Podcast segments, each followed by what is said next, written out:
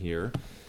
Um, this uh, this morning and this evening, in fact, will be in the book of First John. Um, back in my home church at Bridwell Heights, uh, in the evenings, I've been going through First John. So I selected uh, two portions of First John chapter three for us to look at this morning and this evening, uh, both on the theme of love, um, both fundamental um, truths for for us to understand. Um, this morning in First John uh, chapter three, verse one is our scripture text uh, considering the love of God uh, and, the, and the vital truth uh, that we have in this text that we need to really dive deep into. And then this evening, um, our call to be loving uh, toward one another. So I trust you'll uh, be back for that as well. So this morning, 1 John chapter 3, verse 1 is our, our scripture text, just the, the first verse of chapter 3. So 1 John chapter 3, verse 1. This is God's word. See how great a love the Father has bestowed on us, that we would be called children of God, and such we are. For this reason, the world does not know us, because it did not know Him. Let's go to the Lord in, in prayer. Our Heavenly Father,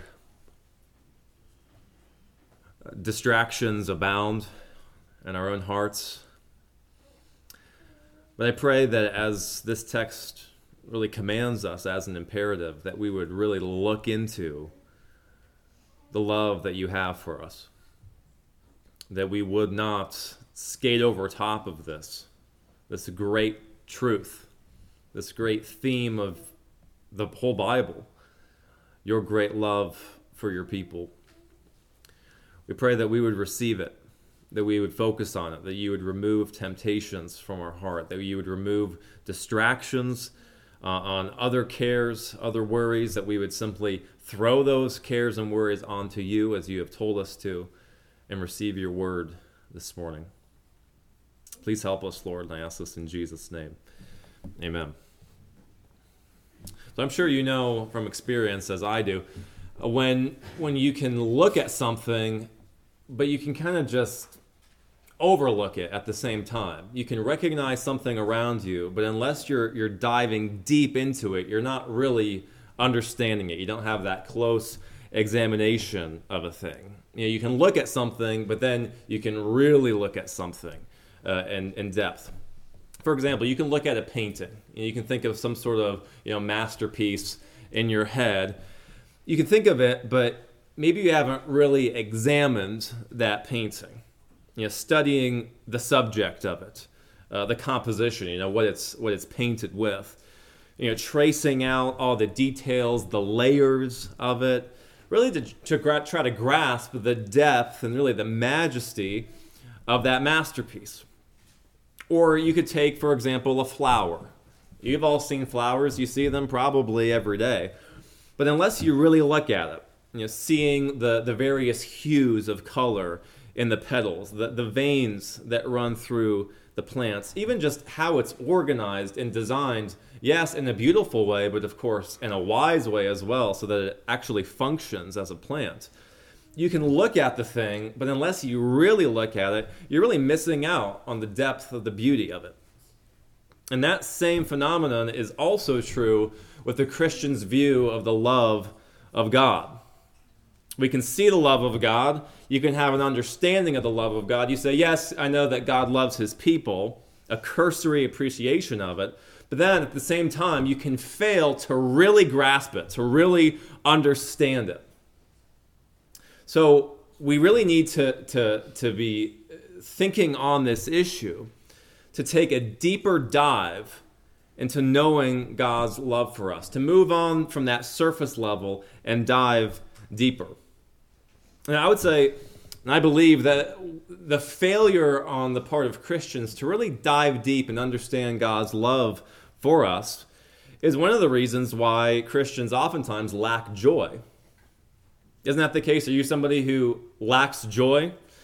In 1 John uh, chapter 1 verse 4, John tells us one of the purposes of this whole book is this. He says, "These things we write so that our joy may be made complete." So that's one of the purposes of First John. And I have no doubt that this text in 1 John 3 this morning is one of those great sources of joy for the Christian if you will actually take it to heart. One of these purposes of John is to have our joy made complete or full. Now, I want to say this too. For some, I'll say for some in the world of Reformed theology, Reformed churches, sometimes for some in those groups, which I'm a part of, you're a part of, talking about the love of God can almost be viewed as if it's a bad word the love of God. I remember a story that uh, Paul Washer told. If you don't know who Paul Washer is, he's a Reformed Baptist uh, preacher. He told a story about uh, in his home church. Now, he's not the pastor of his home church, but he does teach there. He was teaching three consecutive Wednesday night Bible studies. And there was a family that was visiting the church for those three Wednesday nights. And at the end of those three weeks, that family went to the pastor, who was not Paul Washer, but they went to the pastor and said, Hey, can we talk to you? And he said, Yeah, what's going on? He says, They said, Pastor, has, has Paul Washer gone soft? Has he compromised on the Word of God? And the pastor said, Why would you say that? And they say, Because all he's been talking about for three weeks is the love of God. Now, think about it. Why, why would they equate compromise with a consistent preaching on the love of God.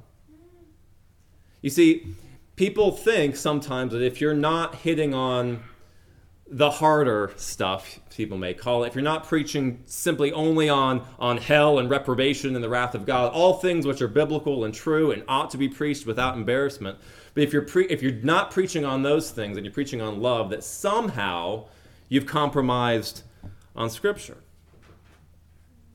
Although it's true that there are many Christians who would altogether ignore those harder doctrines, that does not mean that a Christian is permitted to ignore one of the major themes of the entire Bible the love of God. The love of God ought to be everything to the Christian, and we need to view it like that. See, if you don't value the love of God, hopefully then by the end of this sermon, by the end of today, you'll have a deeper appreciation for it. So, the theme this morning is the love of God. And like a painting or like a flower, we're going to take a deeper look at it. Look at it on a, on a more thorough level instead of just giving it a quick glance. So let's look at the verse. Look at 1 John 3 1. He says, See how great a love the Father has bestowed on us that we would be called children of God, and such we are. Okay, so let's just stop there for a moment. Look at the first word. He says, see or behold. Okay? That word, uh, what he's saying is he's calling us to attention here. He's saying, look at something here. Look, focus. Now, the next phrase, what's he telling us to focus on? The New American Standard says, see how great a love the Father has bestowed on us. But really, if it was a more uh, literal translation there, it would say, say, see what kind of love the Father has bestowed on us, or what manner of love the Father has bestowed on us. Now, that word for what kind of or what manner of love is used in the Bible oftentimes to express astonishment.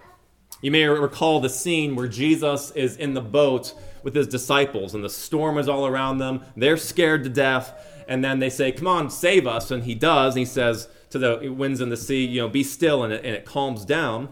What's the disciples' response to Jesus? They say in Matthew 8, The men were amazed and said, What kind of man is this?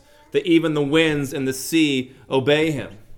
They're saying this man is astonishing. We've never seen somebody like this. He's out of this world. Amazing, stunning, spectacular.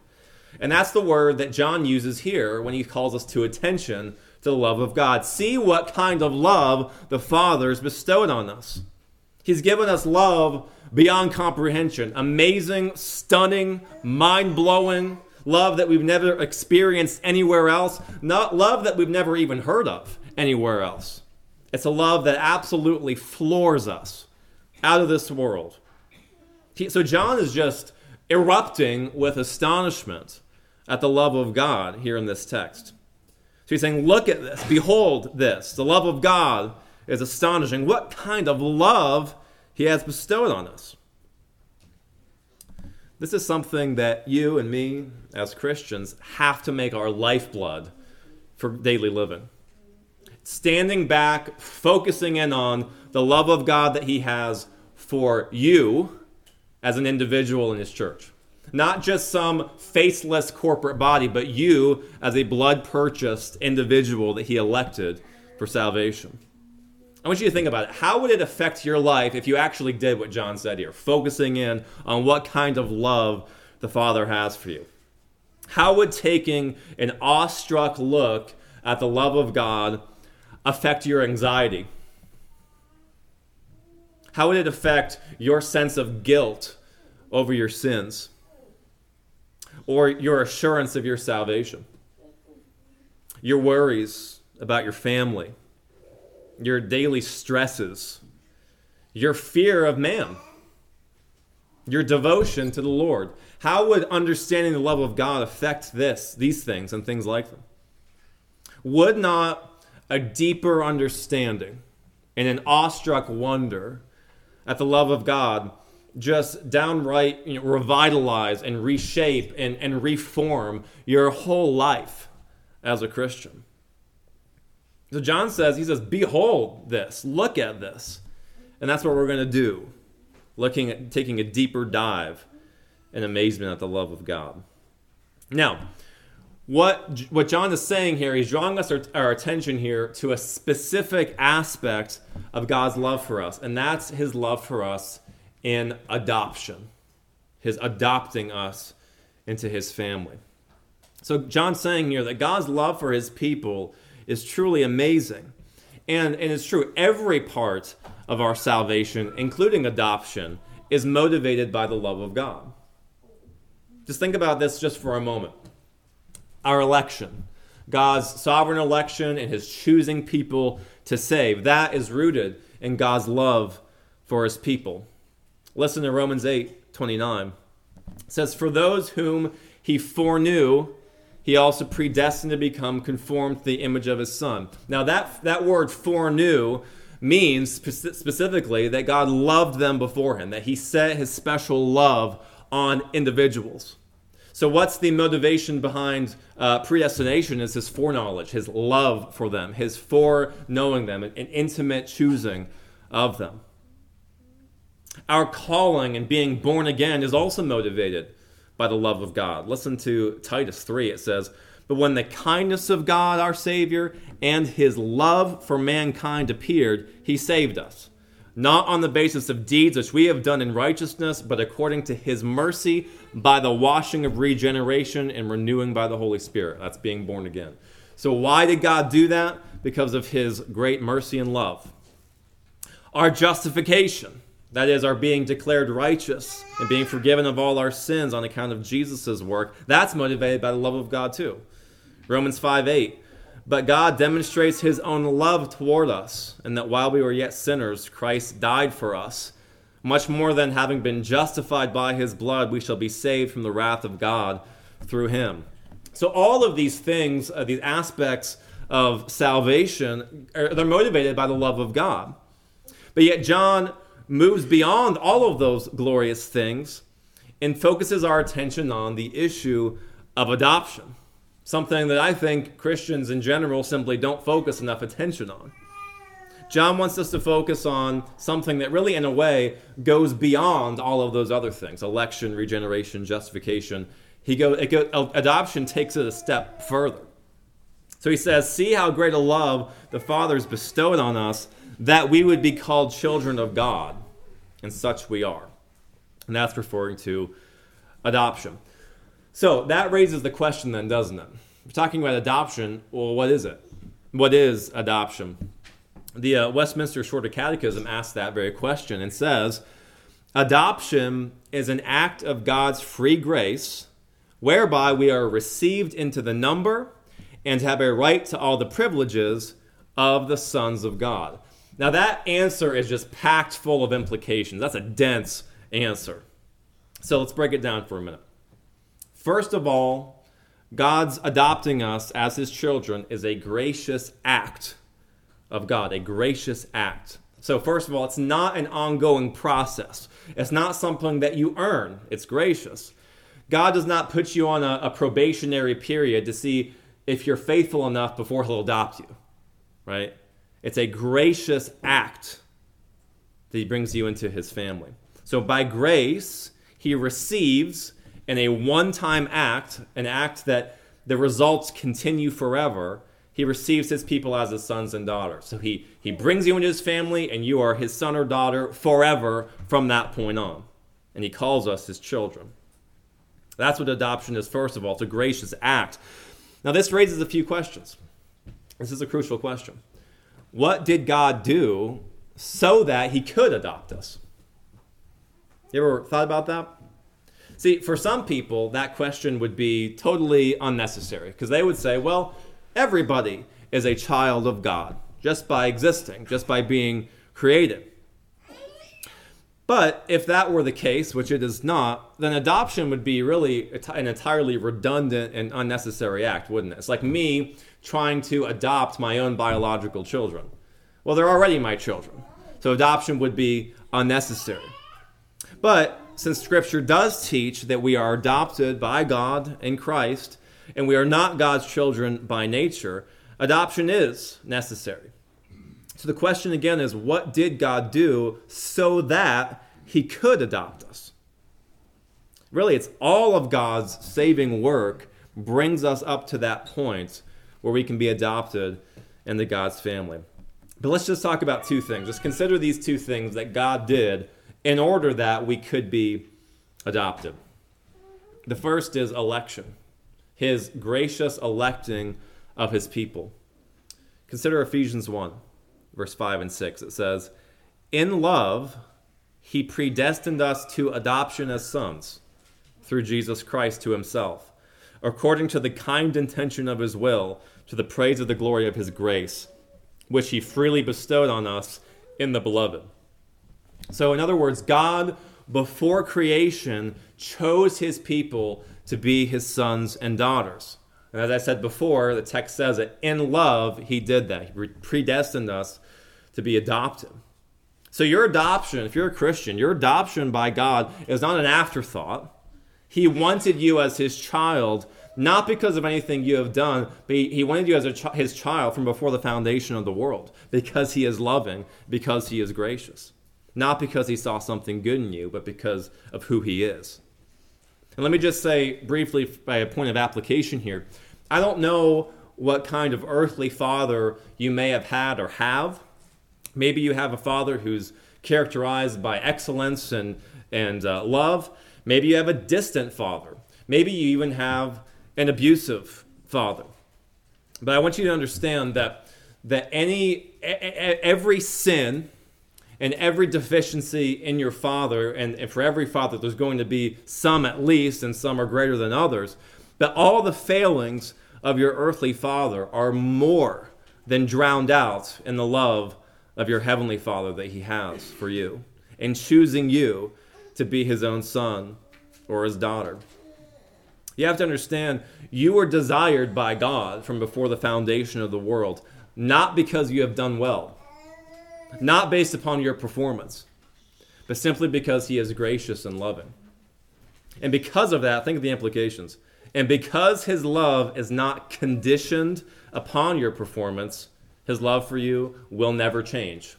It cannot become greater. It cannot become lesser. He will not love you more if you move an inch to the right or if you move an inch to the left. His love is perfect because it's not dependent or conditioned upon your performance. It's a love that He had before you did anything, a love before you were even created, a love that is eternal, a love that is perfect. So, our election brings us to the point where God can adopt us because He predestined us for adoption. The other thing I want to consider here that God did so we could be adopted is He justified us. Justification. So, because God has chosen you in Christ to be adopted, He has also planned all the means necessary to make you acceptable to Him so that you can be adopted as His son or daughter. What that means is this in order for you to become his adopted son, he sent his one and only son by nature to save you. Remember, I read from Romans 5 earlier, but God demonstrates his own love toward us, and that while we were still sinners, Christ died for us, and therefore we are able to be justified by him. In 1 John 4:10 it says, "And this is love, not that we loved God, but that he loved us and sent his son to be the propitiation for our sins." What that means is that God loved us so that he sent his son to take the punishment for our sins in our place so that we would not be punished for our sins. Christ is our, our legal advocate, our, our defense attorney before God. And he holds up before God the Father his own death as the basis for our acceptance before him. So Jesus' righteousness, where he kept the law on our behalf, and his death on our behalf, where he took the penalty for our sins, that's how we're justified before God. When we stand before God as a Christian saved by Jesus, we are clothed in Jesus' righteousness. So when God looks upon us, he sees us as perfectly righteous. He will not count our sins against us anymore. He will not remember our sins against us, he says in Hebrews 8. We are legally accounted righteous by God in the courtroom. But adoption takes it just a step further. We stand before the judge in the courtroom, and Jesus stands up and says, Accept them on the basis of my righteousness and my death on their behalf. And the Father says, Of course, just as we planned, I do accept them on the basis of your work. But I'll take it a step further. And he, pre- he not only declares you perfectly righteous, but now he presents you with adoption papers. He not only declares you righteous, but the judge actually takes you into his home forever as his son or daughter. It takes it, justification and adoption just ups the ante, it takes it a step further in love and graciousness. And that brings us to the next question. Since God did everything, he, he chose us to be adopted, He sent His Son so that we could be acceptable to Him and be adopted. What's the benefit of being adopted by God? What are the benefits of having God as our Father? And it said in that catechism question, says all the privileges of sonship. And that's, there's just so many. Here, here's just a few. The privileges of sonship. What's the benefit of being adopted? Firstly, knowledge that we are the sons of God. God doesn't keep us in the dark with regard to our adoption. We can know it. We know it. In Romans 8:15 it says this. It says you have received you have not received a spirit of slavery leading to fear again, but you've received a spirit of adoption as sons, by which we cry out, Abba, Father. So, in other words, you don't have a fear of punishment and hell for your sin because you know that God loves you as his child. Galatians 4 6 similarly says, Because you are sons, God has sent forth the Spirit of his Son into our hearts, crying, Abba, Father. So it's like this believers, when they're converted, have an understanding that they have now been received into God's family. When you're a believer, now you regard God as your Father. You regard God as the one whom you desire to please.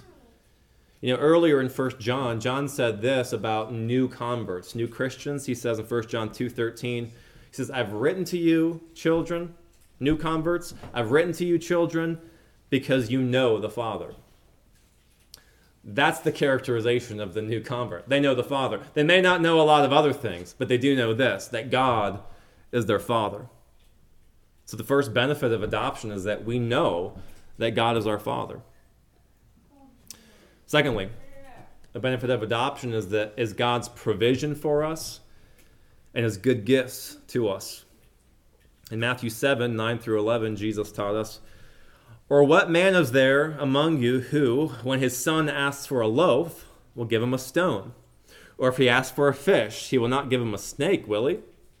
If you then, being evil, know how to give good gifts to your children, how much more will your Father who is in heaven give what is good to those who ask him? You see, if you have God as your Father, you have your Father in heaven will provide for your spiritual and your physical needs. He cares for you. He says he knows how to give good things to his children. In fact, stunningly, he can say this in Romans 8:28, we know that God causes all things to work together for good to those who love God and those who are called according to his purpose. So God is such a great father to you that literally everything that happens in your life is for your benefit and for your good.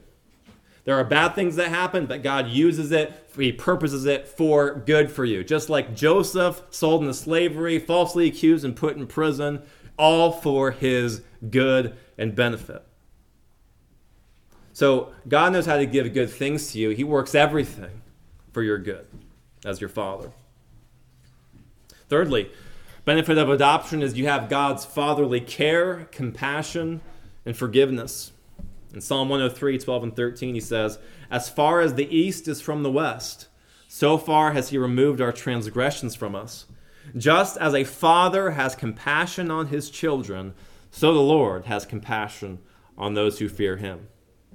You see, even with earthly fathers, if your child uh, sins, you don't want them condemned. You don't, you don't vie for the death penalty for them, right? When they sin. You have compassion on them.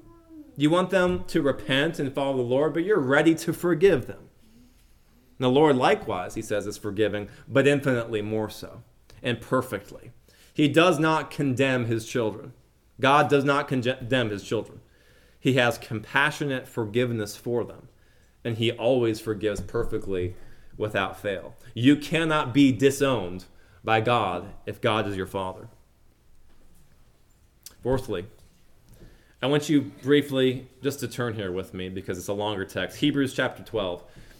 This is one of those benefits of adoption that you might not view as a benefit when you're in the midst of it. It's the discipline of the Lord, the discipline of God. Hebrews 12:5. Look at this with me, please. This is if you understand this, this can change your life. Hebrews 12, 5 through 11, on the discipline of the Lord. He says, Hebrews 12, 5, and you have forgotten the exhortation which is addressed to you as sons. Here's a quote from Proverbs My son, do not regard lightly the discipline of the Lord, nor faint when you are reproved by him. For those whom the Lord loves, he disciplines, and he scourges every son whom he receives. So, what's the point? That God disciplines his children because that's what loving fathers do. What's the motivation? It says it right there. Those whom the Lord loves, he disciplines. So if you're his child, his discipline for you is not motivated by hatred. It's not motivated by retribution. It's mo- motivated by love. The author of Hebrews explains, looking at verse 7 It is for discipline that you endure. God deals with you as with sons. For what son is there whom his father does not discipline? It's a real basic thought there, isn't it? Every decent father disciplines their son. And God's more than a decent father, he's perfect father. So what what father is there who does not discipline his son? verse 8 he says, "But if you are without discipline, of which all have become partakers, then you are illegitimate children and not sons." In fact, discipline is so fundamental to being a father that if God does not discipline you, that is evidence that you are not his son. Because a father disciplines his own children, he does not discipline the children of others. So if you are disciplined by God, that's evidence that he loves you and that you're his child. Verse 9 Furthermore, we had earthly fathers to discipline us, and we respected them. Shall we much not rather be subject to the Father of spirits and live? Here's the point. When a father disciplines his children, the children in general submit to that, right? And they will learn from that. He's saying, We did that. Our fathers, they, they disciplined us and we respected them. How much more should we respect God for his discipline for us? Remember, the exhortation in Proverbs is don't despise the discipline of the Lord and don't grow weary of it.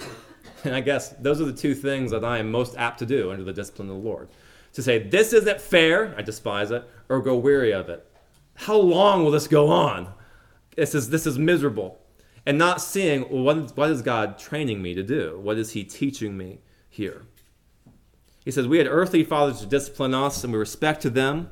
So we much not rather be subject to the Father of spirits and live. For they, earthly fathers, disciplined us for a short time, as seemed best to them. But He, God, disciplines us for our good, so that we may share in His holiness. I think that's great. And you fathers uh, know this well. You discipline your kids, you try your best. You, you want what's best for them, you're trying to do what's good, but you know you don't do it perfectly. It says they did what seems best to them when you only discipline your child so long as they're in your house. When they grow up, they're no longer under your discipline. So it's a short time. But God, we always have Him as our Father our whole lives. We don't turn 18 and then He stops disciplining us. And moreover, His discipline is not, um, I'm trying my best. It is, He disciplines you perfectly. He disciplines you for your good without fail. Why? So that we may share in His holiness. And there's the great purpose. God disciplines you out of love because he wants you to be holy. He wants you to follow after him closely. In verse 11 says plainly what we know from experience, all discipline for the moment seems not to be joyful but sorrowful. Yet to those who have been trained by it, afterwards it yields, it yields the peaceful fruit of righteousness. So, discipline in the moment isn't fun and it's not pleasant. But if you've been trained by it, it says, afterwards, it'll yield in you fruit, righteousness. See, to some, it feels like discipline is a negative thing. For some, it feels like God hates me because he's causing grief in my life. But it's all backwards. He says he disciplines you because he loves you as his child. Now, it's not as though that God enjoys causing you grief just like a good father you know, doesn't get a kick out of spanking their children. But I do that to my children because I love them. I want them to follow the Lord. And God does it for God does it for the same reason. He will discipline you so that you will follow him better. You'll have that righteous fruit. God does it perfectly, without inconsistency.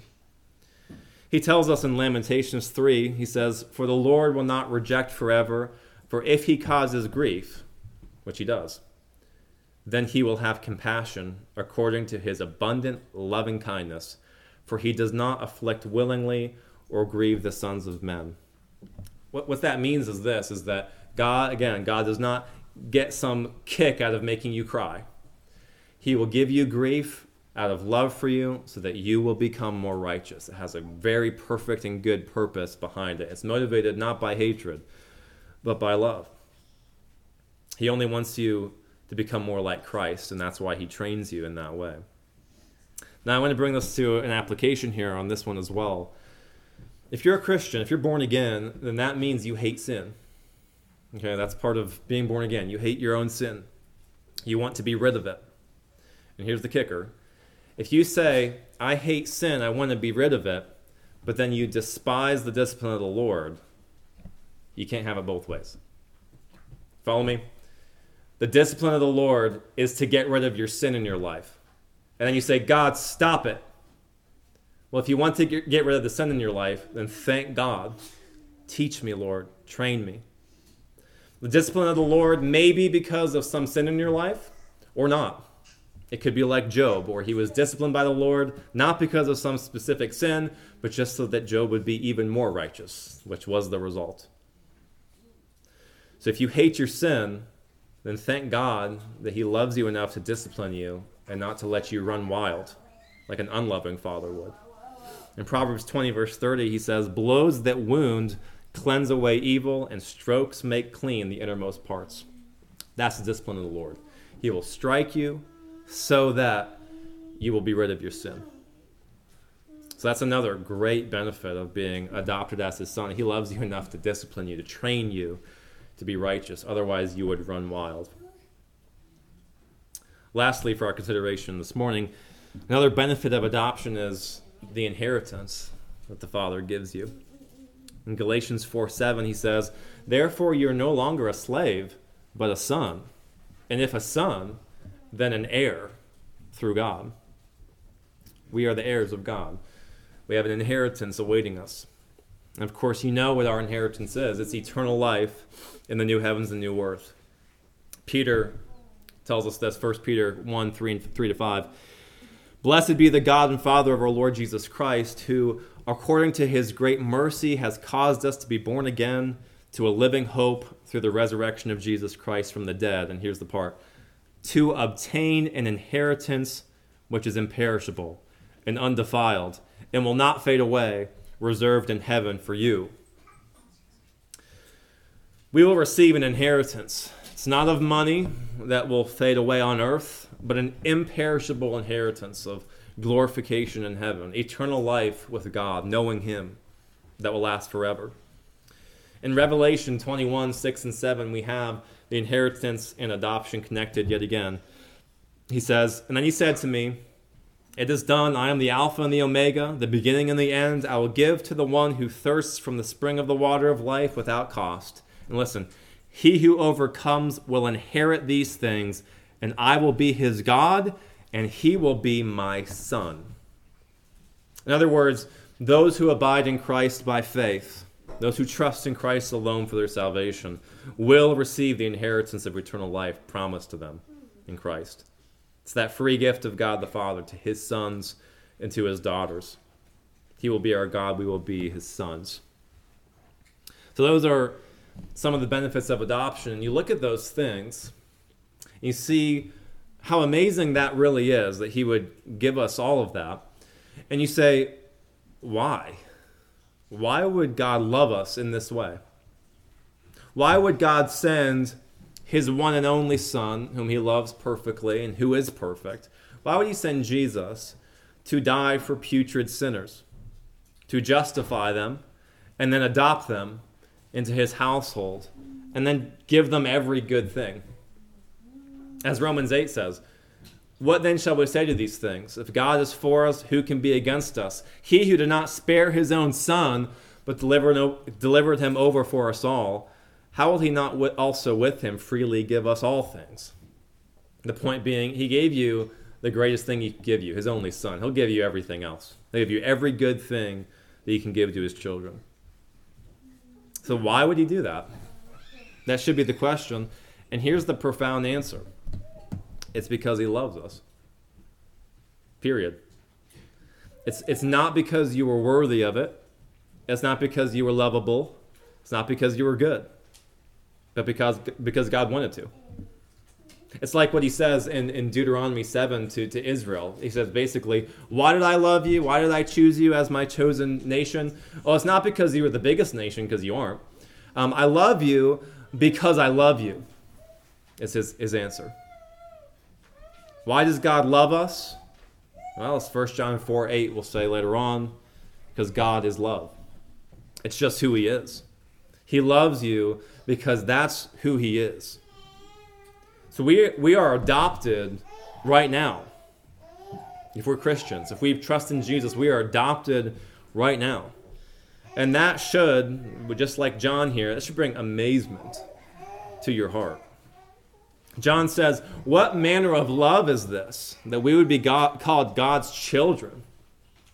He says, And we are, and such we are. We are indeed his children. So, so to sum this up, and to show the great privileges of adoption, just understand this. The fact is that since we're children of God, God loves us as he loves Jesus. I have to agree. Listen, listen to what Jesus himself said in a prayer to God the Father in John 17. He says to the Father, That you, the Father, sent me, Jesus, that you sent me and loved them, the church, and loved them even as you have loved me. He's saying, God the Father, you have loved your church like you have loved me, your son Jesus. I have to agree with what Stephen Lawson said here. He says, if that wasn't in the Bible, I couldn't believe that. But it is in the Bible, so we must believe that. That God loves me, his adopted son, just like he loves Jesus, his son by nature. How, how's that possible? Can you, can you really, even with all of my sin? Yes, because you're clothed in the perfect righteousness of God. He does not see your sin. He, see, he accepts you and sees you as clothed in the perfection of Jesus, with whom he is well pleased. You're wearing the prince's clothing. You're, you're clothed in Jesus' righteousness. He has nothing to charge you with. And he looks upon you with the same love that he looks upon Jesus, his son. So, the application here, first of all, is this. As John says, first, stand in amazement at God's love. Uh, Joel Beeke said this. He says, Do you stand in awe of this wonderful love of the Father? Holy wonder and amazement is an important part of Christian experience. One of the devil's tactics is to dull our sense of wonder, convincing us that we only feel such wonder in the initial stages of becoming a Christian. It's true that the sinner experiences a special sense of joy and wonder when he first comes to know Christ. We often refer to this as the time of one's first love. But you'll recall in Revelation 3, Jesus rebukes the church at Ephesus for, le- Ephesus for leaving their first love. They lost their zeal to love the Lord. That joy that we have as new converts should not dwindle away. In fact, it should increase as we grow. Beeke, he goes on, he says, We must meditate on Scripture if we would have our hearts burn within us that is what the pilgrims on the, on the way to Emmaus said to each other after Christ had opened Scripture to them. They said, Did not our heart burn within us while he talked with us by the way and while he opened to us the Scriptures? They asked in astonishment. Is it any wonder that some believers have lost their sense of wonder and amazement over the gospel when they so seldom study the Bible prayerfully and meditatively? End quote. So he's saying just what John is saying here. You have to look at the love of God. Behold the love of God. Now, let me lay this out for you. How can you look at it? How can you look at the love of God? It's by studying what he has said in his word about it. There's no other way that you can know what God has said about himself and about his love for you unless you know the Bible, unless you read the book he's given to you that explains it all. So if you want a, a motivation to read the Bible, read the Bible to know God's love for you better. Now, a second application, besides just looking into the love of God, John himself brings us another application here. It's the last sentence 1 John 3 1. It says, For this reason, the world does not know us because it did not know him. So here's the second application. Since Christ, God's Son, was unknown to the world, therefore God's adopted sons won't make sense to the world either. So the objective fact is this if you're a Christian, then you're not in the same family as the world, you're in a different family. Jesus was not from the world, he was from the Father, and it says the world did not know him. John 1:10, he was in the world and the world was made through him, and the world did not know him. See, likewise, for us who are God's adopted sons and daughters, we're not going to be known by the world either. And that's the way that it ought to be. He's saying you're of another family, you're of another world, really. The Beeke again says this The reason the world does not know the children of God is because it did not know Jesus. This reaction of the world is evidence of the believer's adoption into God's family. For the world did not know Jesus either. He came unto his own, and his own received him not. He was in the world, he was, it was created by him, but the world knew him not. The world did not recognize him as the Son of God. Ultimately, it crucified him.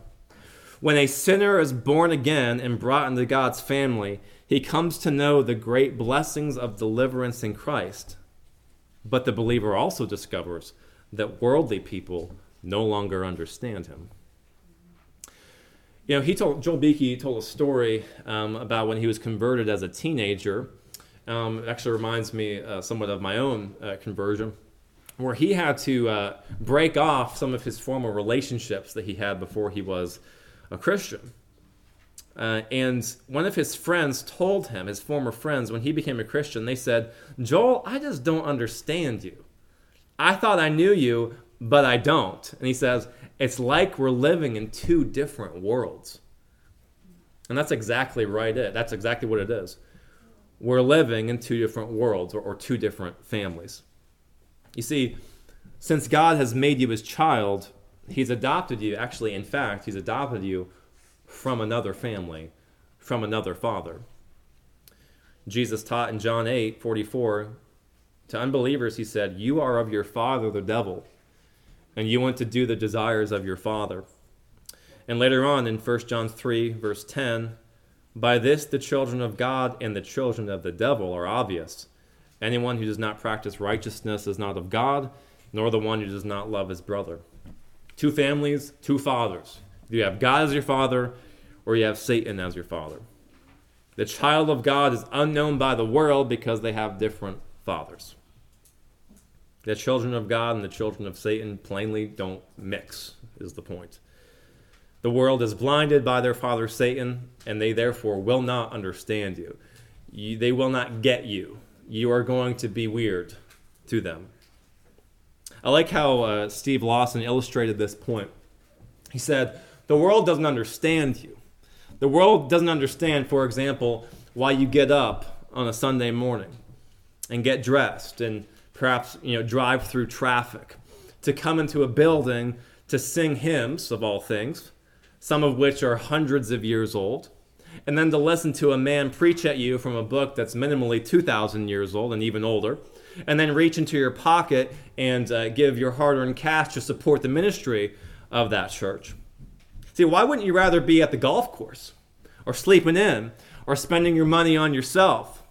The world's saying, what, What's wrong with you people? The world just won't understand why Christians would, you know, would, would, would stand up uh, and take abuse from people for standing up for the rights of the unborn, for example. They wouldn't understand why a, a Christian may, may get up on a Saturday morning and, and hand out tracts to people. They say, why would you do that? Such a, it's so weird. Why, why would a Christian, for example, refuse a promotion at work because it requires him to move to a different city where there aren't any good churches? Because I'm not going to take more money and put my family in that situation. They're going to say, what's, what's, what's wrong with you? It's a great opportunity. And the Christian doesn't see it that way. They say, no, it's, it's really not. See, anything, see, see the, the world's motivations for life are these. John lays them out in John 2. The, the, the, to, to fulfill the, the lust of the flesh, the lust of the eyes, and the pride of life. That is, the world lives to indulge themselves and make themselves feel good. They live to possess things and get as much stuff as they can, and then to boast and say how awesome they are and how much better they are than everybody else. If you think about those three things, those really are the three motivations that the world lives for. And anything that does not fit into those categories, the world just won't understand. Self denial, unselfishness, self sacrificial decisions that's not going to make sense because the world's all about selfishness, self love, and things of that nature. The world just doesn't understand us because we're not of this world. We're on a different path entirely, a different family. See, we're aiming to please a different father. We aim to please God as our father, and they aim to please, as Jesus says, their father, the devil. Your will is to do your father's desires, he said. So that the minute that the world starts understanding us and saying, yeah, yeah, that makes sense, there might be something off in our lives because we're in such different families. We, our fathers are, can't be more diametrically opposed, the Father versus Satan. And therefore, we are in a very different family from those who are unbelievers. So, in conclusion, this morning, since we are God's children, let us aim to please our Father who has loved us with a perfect eternal love, as we've seen this morning. And not to concern ourselves with trying to please the world and what the world thinks of us. Not to do what the world thinks life is all about. They're, they're just following a totally different family. They're aiming to please a totally different father. It's no surprise that we're going different directions. So, with John here, stand and wonder at the Father's love that He's lavished on you. Really stand and look into it. That we should be called children of God. And then let us aim to serve and please Him and, and not love the world and the things in the world. God calls us His children, and such we are. Now, this evening, we'll be looking at one of the applications of this truth, seeing how great the Father has loved us with love. Later on in 1 John 3, He calls us to a high calling of loving others. And we'll look at that this evening. But let's close in prayer. Our Heavenly Father, we do stand in awe at the great love with which you have loved us. What kind of love this is that, that we would be your children. Those who deserve hell, who deserve just punishment, who were your enemies. You looked on from before the foundation of the world with love desiring us to be your children, so much that, that you would send your son to make that happen, that you would send him to die so that we may live. We, we just can't understand why you would do that, except that it's just who you are. It's just who you are. You are loving. You are love. Lord, I pray that we would get a, a deeper understanding of that, more glimpses of your love and grace towards us as we know that that is absolutely life changing. As we as we read earlier in Second Corinthians, the love of Christ controls us. So we no longer live for ourselves. Lord, help us to not be worried about fitting in with the world as the world is on a totally different path and a totally different family.